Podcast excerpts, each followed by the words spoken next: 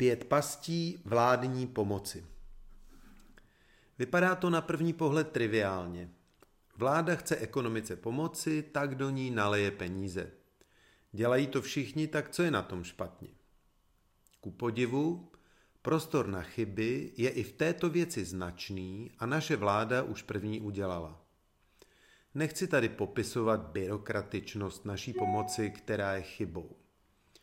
Nechci tady popisovat váhavost, která je chybou. Zkrátka nechci hledat problémy za každou cenu. Nejen vláda Kopítek se s krizí setkala poprvé v životě. Také státní administrativa v podstatě minulou krizi nepamatuje.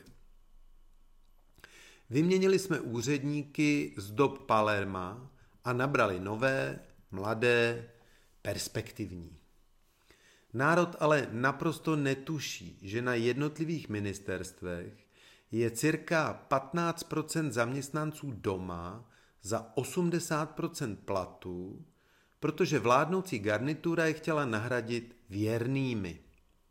Jenže podle našeho služebního zákona není možné státní úředníky vyhodit za neoblíbenost. Tak je dál vesele platíme. Nikdo se také nezamyslel nad přípravou státu na krizové situace, ani epidemiologické, ani ekonomické. Stejně jako stát nevěděl, co dělat ve válce s virem, nevěděl a mnohde dodnes neví, jak postupovat v ekonomických opatřeních.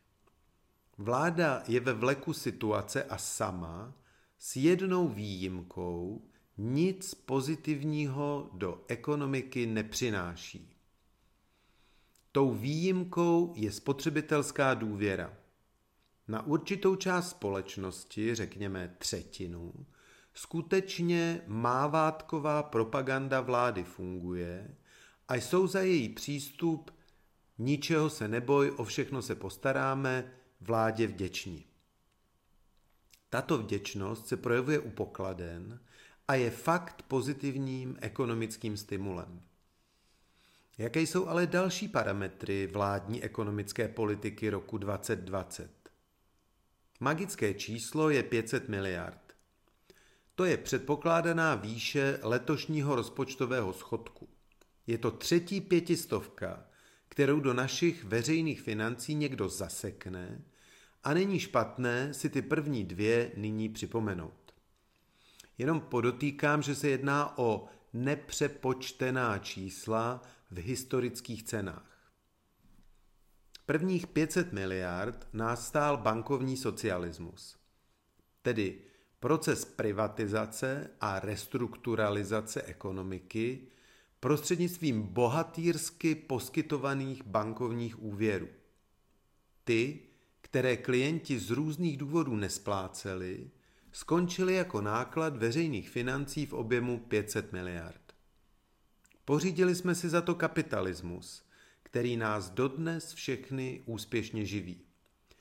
Jestli je to hodně nebo málo a jestli se to mělo nebo dalo dělat jinak, je hutné téma na zajímavou konferenci a musím kolegům z hospodářek nebo seznamu navrhnout, že ji uděláme.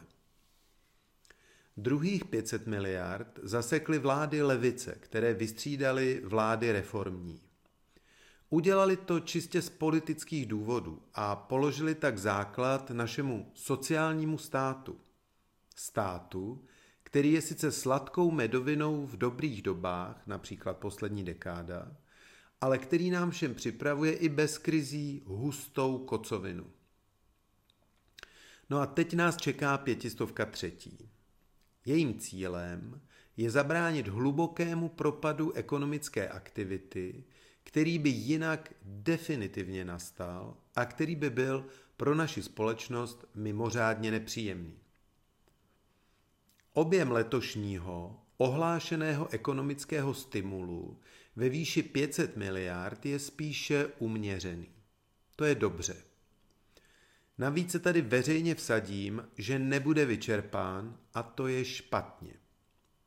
Ekonomika stimulus potřebuje a hlavní riziko nyní nespočívá v přílišné fiskální expanzi, ale naopak v jejím nedostatku. Reálný objem ekonomického stimulu pro tento rok bude tedy nedostatečný. Protichůdnost jednotlivých opatření tento problém dále umocní, takže prostředky nebudou vynaloženy efektivně. Máme mnoho firem, kterým pomáháme Kurzarbeitem, ale neposkytujeme jim likviditní úvěry. To znamená, že dotyčné firmy stejně skončí, ale skončí se zbytečně vynaloženými penězi daňových poplatníků.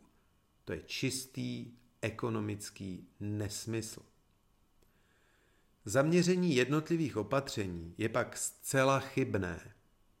Peníze nesměřujeme podle perspektivnosti jednotlivých odvětví, ale plošně.